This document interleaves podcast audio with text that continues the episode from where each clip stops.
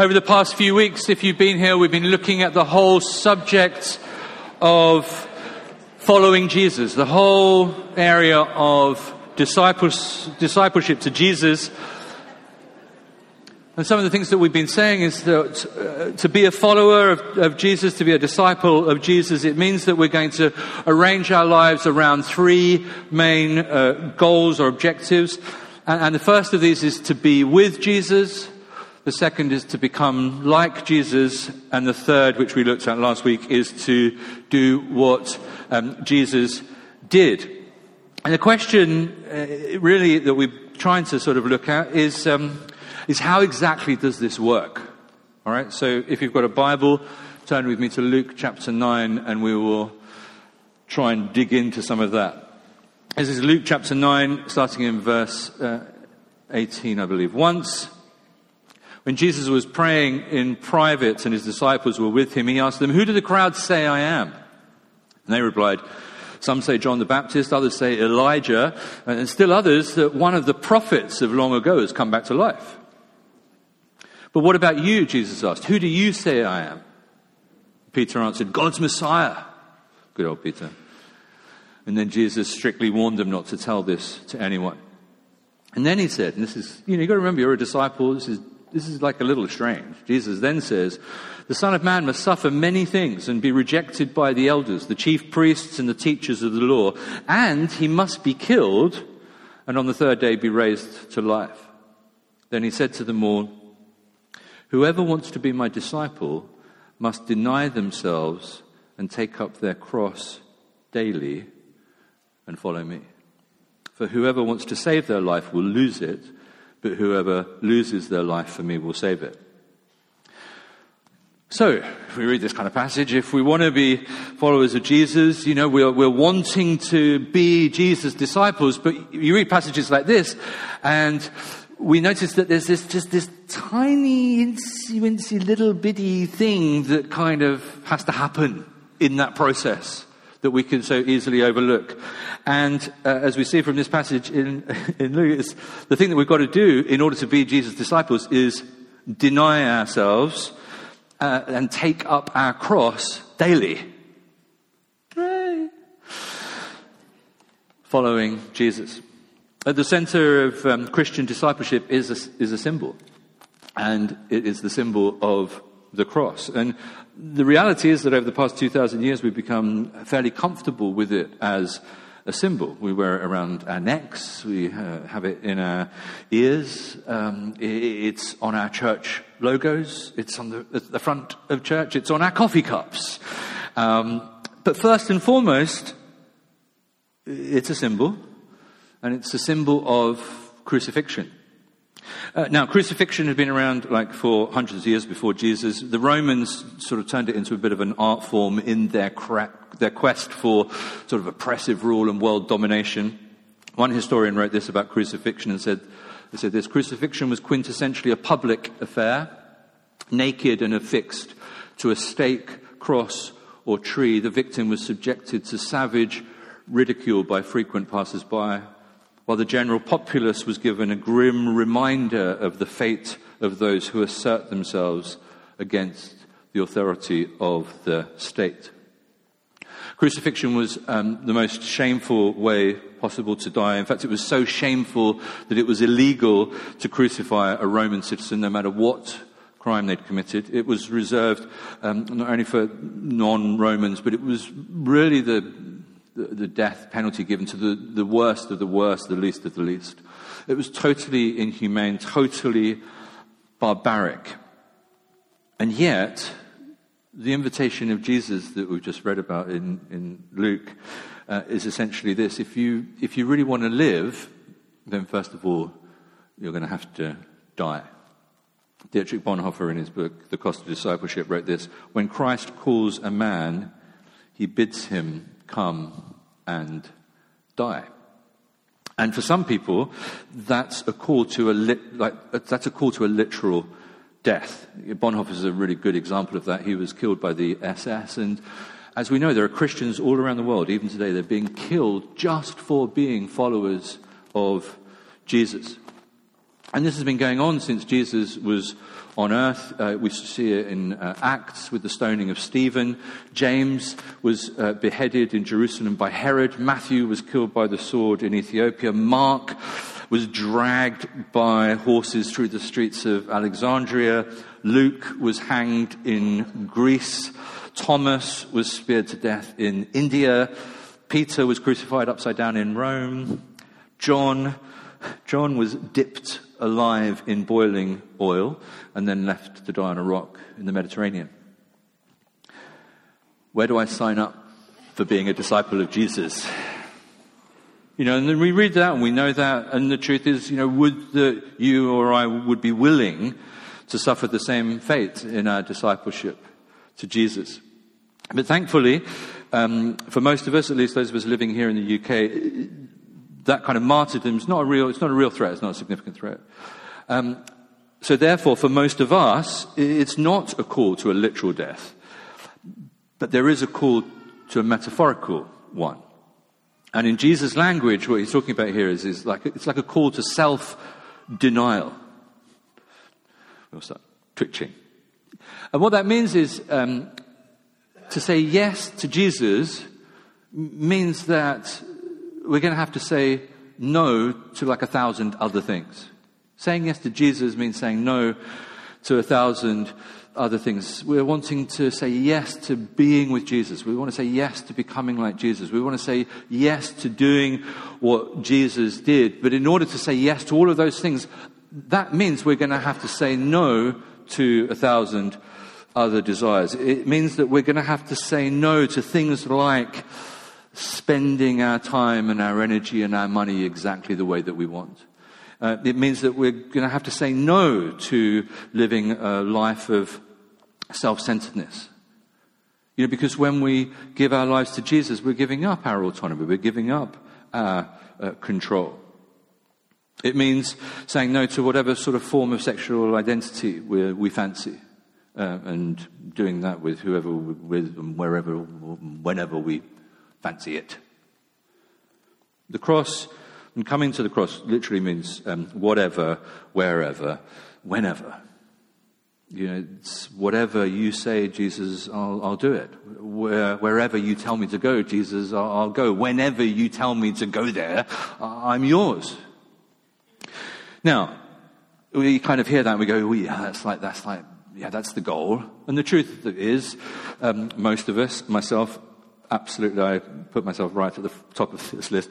Um, we're not all there yet. We're not all, all of the way there yet.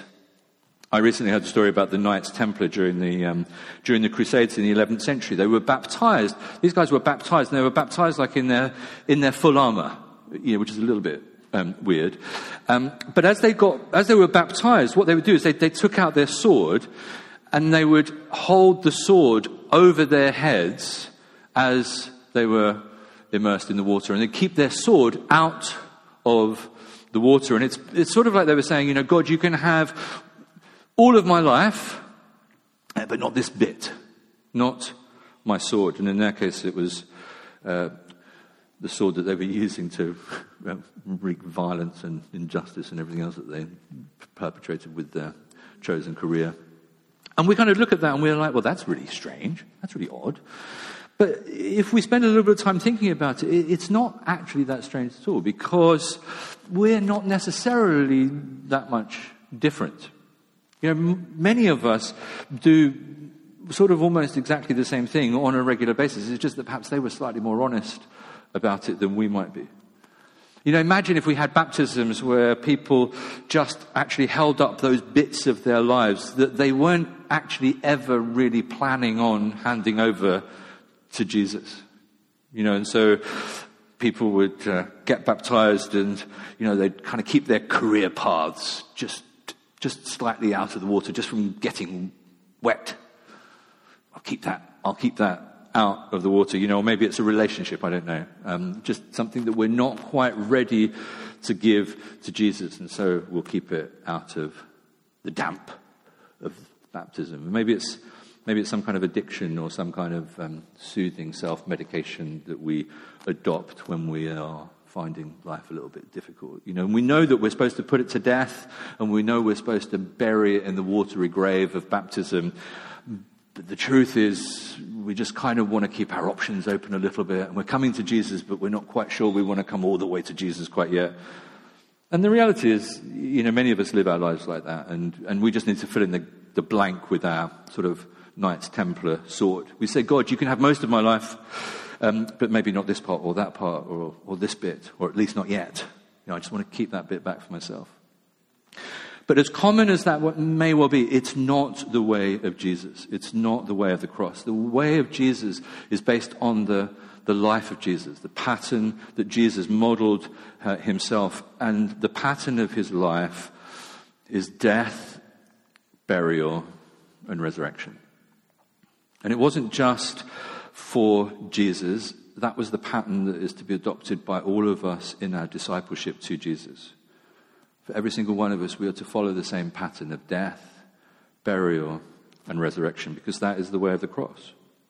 And this life of the cross, this call to self denial, um, this invitation to take up our cross and follow Jesus. You see, in all of the Gospels, um, it's there all the way through, but it's in Luke. Luke is the one who's craftily um, slipped in this extra word uh, daily. Thanks, Luke. Um, and the reason he's done that is because, you know, coming to the cross isn't a one time event. You know, the cross, coming to the cross isn't something that I came to once, you know, when I got baptized in 1980. Um, the cross is an ongoing way of life. Coming to the cross, surrendering at the foot of the cross, laying our stuff down at the foot of the cross, um, is a daily death to all sorts of things. And it's actually a daily death to what Paul in Galatians calls the flesh. Let's have a quick look at that. Have a look at Galatians chapter 5, verse 16. He says this He says, uh, So I say to you, walk by the Spirit, and you will not gratify the desires of the flesh. For the flesh desires what is contrary to the Spirit, and the Spirit desires what is contrary to the flesh. They're at conflict, and in conflict with one another. So you are not to do whatever you want. Brave. Uh, but if you are led by the Spirit, you're not under the law. Now, the acts of the flesh are obvious sexual immorality, impurity, debauchery, idolatry, witchcraft, hatred, discord, jealousy, fits of rage, selfish ambitions, dissensions, factions, and envy, drunkenness, and orgies, and the like. In case I've missed anything, says Paul. I warn you, as I did before, that those who live like this will not inherit the kingdom of God. But the fruit of the Spirit, on the other hand, is love, joy, peace, forbearance, kindness, goodness, faithfulness, gentleness, self control. Against such things there is no law. Verse 24 Those who belong to Christ Jesus have crucified the flesh with its passions and desires. Since we live by the Spirit, let us keep in step with the Spirit. And what Paul's basically saying here is that he's sort of saying that it's like it's in our body, actually. Our bodies are one of the key um, points of connection, if you like, or expression in our relationship with our Heavenly Father. And, and what he's saying is saying that um, it's in and through our bodies that we actually relate to the God who created us. And what he's saying is that the, the problem is that our bodies, our minds, uh, um, ourselves, they're also like this battleground between these two warring factions that are going on that he calls the flesh on the one hand and the spirit on the other. And the flesh, as he describes it, is concerned with what sort of philosophers call um, first order desires. Yeah, um, things like um, food, water, sleep, sex, dominion, all those things, all good things, okay, that have got bent out of shape, for want of a better way to describe it, have got bent out of shape by the fallen nature of mankind. So that those things that God intended for good, because of our fallen nature, have become sinful desires. They got corrupted, which is why we've got sexual immorality, impurity, and debauchery on Paul's hit list. Meanwhile, on the, on the other hand, you've got the spirit, and the spirit is sort of what talk, the philosophers call that sort of second order desires.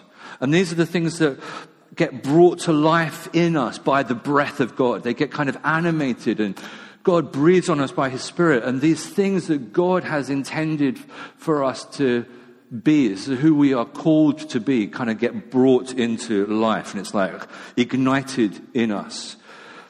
And these are the things that cultivate in us this inner disposition uh, of the life of Jesus, and they're things like love and joy and peace and patience and all that kind of stuff. But the reality is, and I, am going out here a little bit on a limb um, because I hope I'm not alone in this. Um, uh, please help me out. Is that every day we're actually facing and waging this war of desire within our bodies and in our minds and in our whole person. There's this constant warring two factions going on.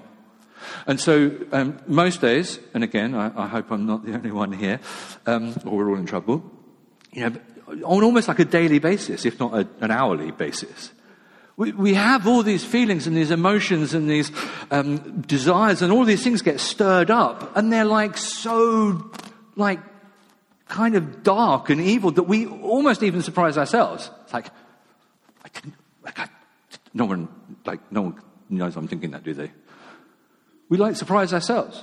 And then it's almost like we're slightly schizophrenic because in the next moment we have all these incredibly uh, good and noble and pure and, and excellent and praiseworthy emotions and feelings. And they're good and true and we're like, oh, that's a relief.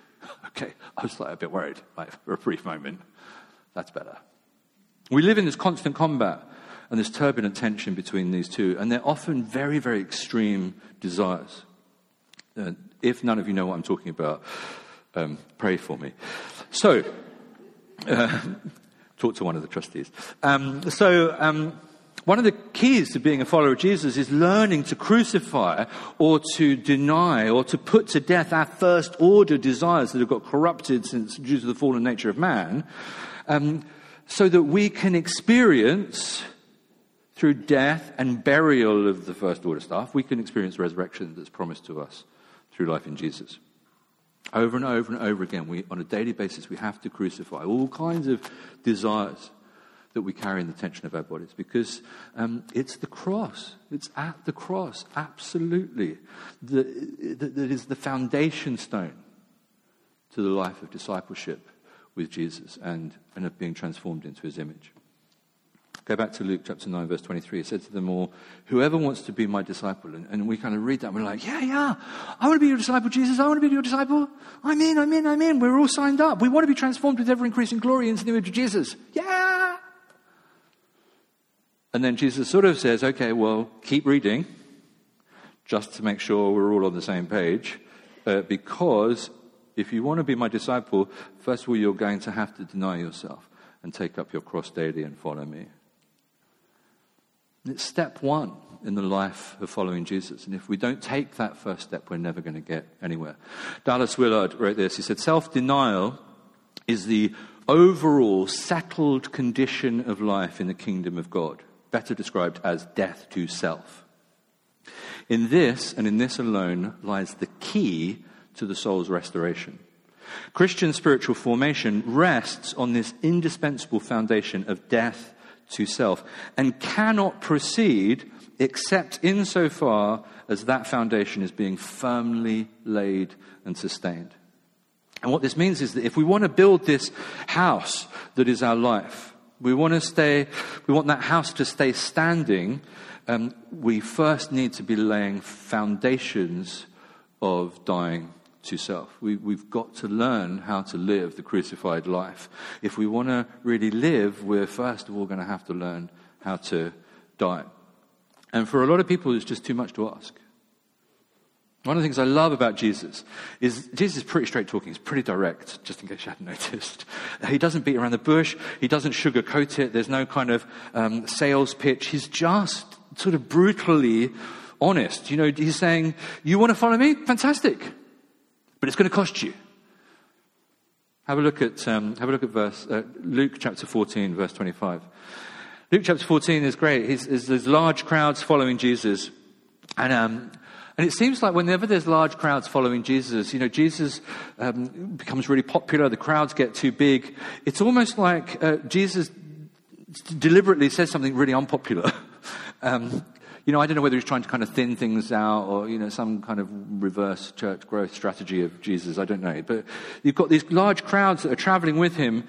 And it's almost like Jesus says, I'm going to have to say something that he's like, oh, I'm going to like. I have to upset them all with something, I don't know. And so he goes on in verse 26, and he's like, okay, crowd, you know, you've been following me all day, right? Listen, listen up. Let's try this one on you for good size. And then he says in verse 20, 26, if anyone comes to me and does not hate father and mother, wife and children, brothers and sisters, yes, even their own life, such a person cannot be my disciple. uh, that's popular. That's like, you know, lead balloon. You know, some people may be like, well, you know, I, my dad's really annoying anyway, so that's not a problem for me. Um, but you know, we've got to remember this is the first century, and uh, this is a culture where the family was really valued and held in really high regard and was uh, held in, yeah, just really high regard. Uh, and of course, this is hyperbole. Uh, and Jesus isn't actually saying this is, imp- I don't know if the youth are still here, but uh, any youth still in the room? Jesus isn't actually saying you get to hate your parents, right? So, any youth, stop doing that. Um, let's not misunderstand what Jesus is saying. What Jesus is actually saying is that we are to love Jesus more than even the dearest and the closest and the most wonderful passions of our heart. Then he goes on in verse 27 and says, oh, and by the way, whoever does not carry their cross and follow me cannot be my disciple. It's like, Seriously, this is like much harder than I thought. It was just like follow you around and just kind of hang out with Jesus, go to all those parties and drink all that wine we were talking about last week. And now you're saying I've got to like actually like self denial and sacrifice. I'm not sure I was. That's what I signed up for. And we see it over and over again throughout the Gospels. Take up your cross daily, carry your cross, follow me. And then what he does in this section, he goes on and he starts telling this sort of, there's a parable. And the parable here is in verse 28. It says, Suppose one of you wants to go and build a tower. You know, I know lots of you woke up this morning and thought, hmm, today I feel like building a tower. So this is going to be really resonate with you, tower builders. But suppose one of you wants to build a tower. Won't you first sit down and estimate the cost to see if you've got enough money to complete it? For if you lay the foundation and not able to finish it, everyone who sees it, it will ridicule you, saying, This person began to build and wasn't able to finish. And like, no one really wants that. That's a bit embarrassing. Then he kind of, just to drive the message home, he then tells another parable. He says, Or suppose a king is about to go to war against another king. Won't he first sit down and consider whether he is able, with 10,000 men, to oppose the one coming against him with 20,000? If he's not able, he will send a delegation, while the other is still a long way off and will ask for terms of peace. In the same way, those of you who do not give up everything you have cannot be my disciples. It's like, it's getting harder. We're like, you know, just, you know, laying ourselves down, denying ourselves, taking up our cross, and now we're giving up everything. Jesus is getting intense in his call to discipleship. He's saying to follow me is going to cost you. And what he's saying is before we say, I'm in, we need to be wise like the tower builder and the king, and we need to weigh it all up. We need to give it some serious consideration. And the reason that Jesus encourages us to give it proper consideration is because Jesus knows that if we spend any time sitting down and working it out, like the tower builder or the king, he knows that it's a no brainer. He knows that we are going to get far more out of this relationship with Jesus than we are ever going to put in. But he is saying it will cost you. And for a lot of people, the cost is just too much. Have a look over at um, uh, chapter 18. Here's a story, familiar story. A certain ruler asked him, um, Good teacher, what must I do to inherit eternal life? And Jesus says, Why do you call me good? No one is good except God alone. And he says, You know the commandments. You shall not commit adultery, you shall not murder, you shall not steal, you shall not give false testimony, honor your father and mother, blah, blah, blah. And the, the, the young chap says, All of these I've kept since I was a boy. Great. When Jesus heard this, he said to him, You still lack one thing. He's followed all of the commands, Ten Commandments, since he was a boy. And then Jesus, you know, he's like prime candidate for following Jesus like properly kosher. Um, Jesus says, Yeah, you still lack one thing. Sell everything you have and give it to the poor, and then you'll have treasures in heaven, and then come and follow me. Surprise, surprise. Uh, when the young ruler heard this, he became very sad because he was very wealthy. Now, we read that, and that's really familiar, but maybe today's a good time for us to just kind of hit the pause button and just imagine what would we do if Jesus asked us to do that, like today? Now, you know, this isn't a command for everyone. Um, it is a command for some people. But it's worth all of us asking the question of what might we do if um, Jesus asked us to do that today. You go home, you have your Sunday lunch, you finish your Sunday lunch, and you're sitting down, you're ready for a snooze, and you feel like the Spirit of God comes, and uh, you feel like Jesus is actually saying, uh, Yeah, today, sell everything you own and give it to the poor. Now, we, you might be here this morning, you might find yourself in a situation, you're like 19 years old, you're a student, and so you might say, Great, that's fine by me, I don't own anything, I don't own anything apart from like debt huge amounts of it. So, yes, if Jesus spoke to me like that over my very, I wouldn't have a Sunday lunch, obviously, I'd be eating beans on toast. But if Jesus did speak to me like that, I would say, Yes, you can have all of my possessions, I'll sell them in a moment, I'll sell the whole box.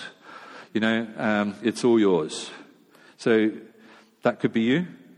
But what about the rest of us? You know, those of us who, you know, gain great guns with our jobs and our careers. What about those of us with a little bit of money? How would we respond. You know, what would we do if after lunch Jesus says, Oh, sell your car, oh, sell your house or houses, um, oh, don't forget, you know, the investments, they need to go. Uh, pension, yeah, that also probably needs to go. All of it. Just sell it all and give it to the poor.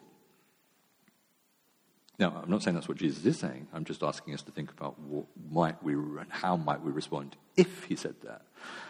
Um, personally, I don't even want to think about that at all. I certainly don't want to think about how I might respond to that question, just to put it out there. Um, but he goes and he says this he says, Sell everything that you have and give it to the poor, then come and follow me. And as we know, the man became very sad because he was very wealthy. And the story goes on that the rich man, young man, the rich young ruler doesn't follow Jesus. Because, and I totally get where he's coming from, he couldn't take up his cross and follow Jesus. So for him, and I totally am with him, I understand, um, there was this great big barrier between him and living this abundant life that God uh, that Jesus was actually offering him. And it was just getting in the way. And this chap, for this chap, it was his wealth. But for this young ruler to truly live, that part of him actually had to die. And while we may not get stuck up over, stuck on the whole situation of whether Jesus wants us to sell everything, um, it is a good opportunity, I think, for us to ask ourselves what might be in the way of our relationship with God? What, what might be getting in the way of us experiencing the fullness of life that Jesus has come to offer? Because um, we all probably have some kind of obstacle. We all probably have some kind of thing, some bit of our lives that we want to keep out of the waters of baptism. Maybe it's more than one thing. There's something in most of our lives getting between us and the life that Jesus has to offer. It might be money, it might be sex, it might be power, it might be something else. Um, the point is that each one of us, we're going to have to die to whatever it is in order for us to experience life to the full. But it's really, really hard to take up our cross. It's always been hard to take up our cross. This has never been popular teaching, just in case you weren't aware. Um, and the reason it's not so popular is because the truth is, most of us, and by that I mean me, because I'm talking not about you, I'm talking about me, because I'm sure you're not in this situation. Um, one of the reasons I find it so difficult to take up my cross daily and follow him is because I actually want the best of both worlds. Um, I came across this the other day. uh, we understand, this is a quote, we understand that while God might ask people in the two thirds world to give up things, to sacrifice, the heresy hidden under the surface of our lives is our belief that God would not ask Western people to deny themselves. Ouch. So um, I want the best of both worlds. Um, I want to be really generous, absolutely. I, I love being generous. I'd love to be more generous. Truth be told, I want to be really, really rich first so that I can be really, really generous second. I really want to follow Jesus, like with everything that I have. But I also, at the same time, want to lead my life exactly the way that I want to and control it and have complete and utter free rein to do whatever I want, whenever I want it, and when to do it. I, I, I really want character, absolutely. Um, I just don't want any of the suffering that is going to produce the character that I really want. Um, I want humility, uh, and boy, do I need it, um, but I don't want humiliation. Uh, I, I, want patience, um, and if any of you know me at all, you want me to have patience too. Um, I just don't want to have to wait for it. Um, I want to be kind. Uh, I just don't want people in my life who irritate me. Um, I, I, yes, I'm trying to be honest. Um, do pray for me. Um, I want to hear God's voice. I don't know that I really want to get up very early in the morning and pray. Um, I, I, want the life of Jesus. I, I'm just not sure I want to experience or encounter the cross of Jesus. And there, I, I, hope, I mean, again, um, tell me if I'm the only one who's in this situation, and if I am, do pray for me. Uh, I think, my guess is that most of us, if we're honest, live somewhere around some of those two tensions, those kind of tensions most of the time. And when I'm saying all of this, you know, please don't, please don't feel that this is about guilt or about shame. I'm not trying to guilt any of us, myself, or you know, heap shame upon us. This isn't about condemnation for feeling any of those things, because those of us who are in Christ Jesus don't live in condemnation. But it may be that you know, um, as we look at some of this stuff, um, we start to feel something, as I have been feeling all week uh, preparing for this talk. If you ever get an opportunity to preach, be really, really careful what you choose to preach on because you tend to experience very much of your sermon throughout the week or two before. So pick like, you know, money, like some, I don't know, pick some nice subject, um, uh, whatever. But um, this isn't about condemnation. It, may be that the things that we're feeling, the things that I've been feeling this week, uh, haven't actually been, it's not been condemnation, it has been conviction. And there is, a, there is a marked and a very important distinction between those two things condemnation and conviction. Are we familiar with the difference between those two things? Um, conviction comes from the Spirit of God. And conviction sends us on our faces to Jesus. The Spirit of God comes and convicts me, is leading me into all truth. I end up on my face before the Lord, and I am running to Jesus on my face before him. Condemnation, on the other hand, literally comes straight from the pit of hell. It is not of the Lord.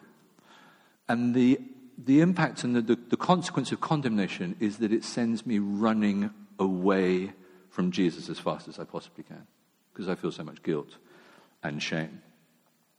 So we need to understand the difference between the two because one is incredibly healthy, one is incredibly godly, the other is just a, a, strategy and a device of the enemy to separate us from the love of God. Because that's not who Jesus is, that's not who the Father is. The Father always wants to draw us into closer communion with Him. And so if we're feeling something, it, let's work out whether it's conviction or condemnation. If it's condemnation, reject it. If it's conviction, go with it. Like, seriously, go with it allow the Spirit of God to lead us, and let's go running into the arms of Jesus. Um, let's boldly approach the throne of grace, and let, let's allow Him uh, to do the stuff and to deal with our stuff and to heal our broken hearts. Let's let the Spirit of God come. I've had a, I've had a bit of a week. Um, yeah, I've had a fun week. Um, I haven't had a fun week.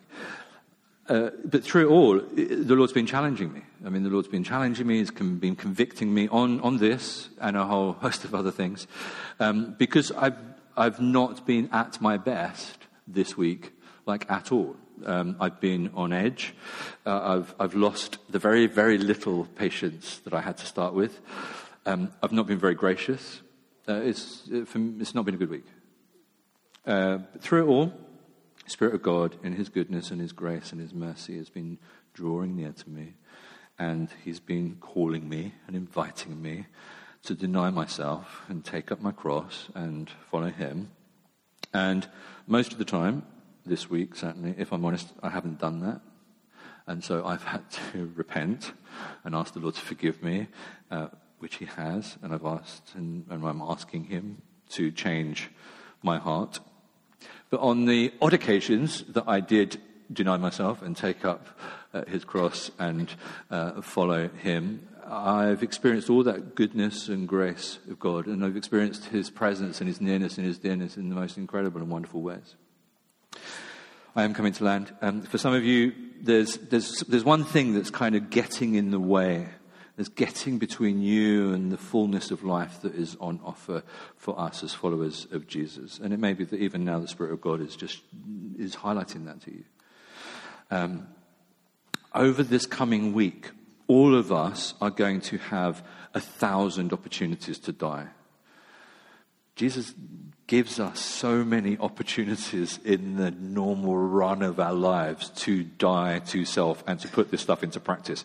If you are a parent, you will have a gazillion opportunities in the next 24 hours to die to self. If you are a husband or a wife, or if you're a flatmate, or you share your living space with another human being, if you know another human being, you are going to have this week, I promise you, plenty of opportunities to die to self.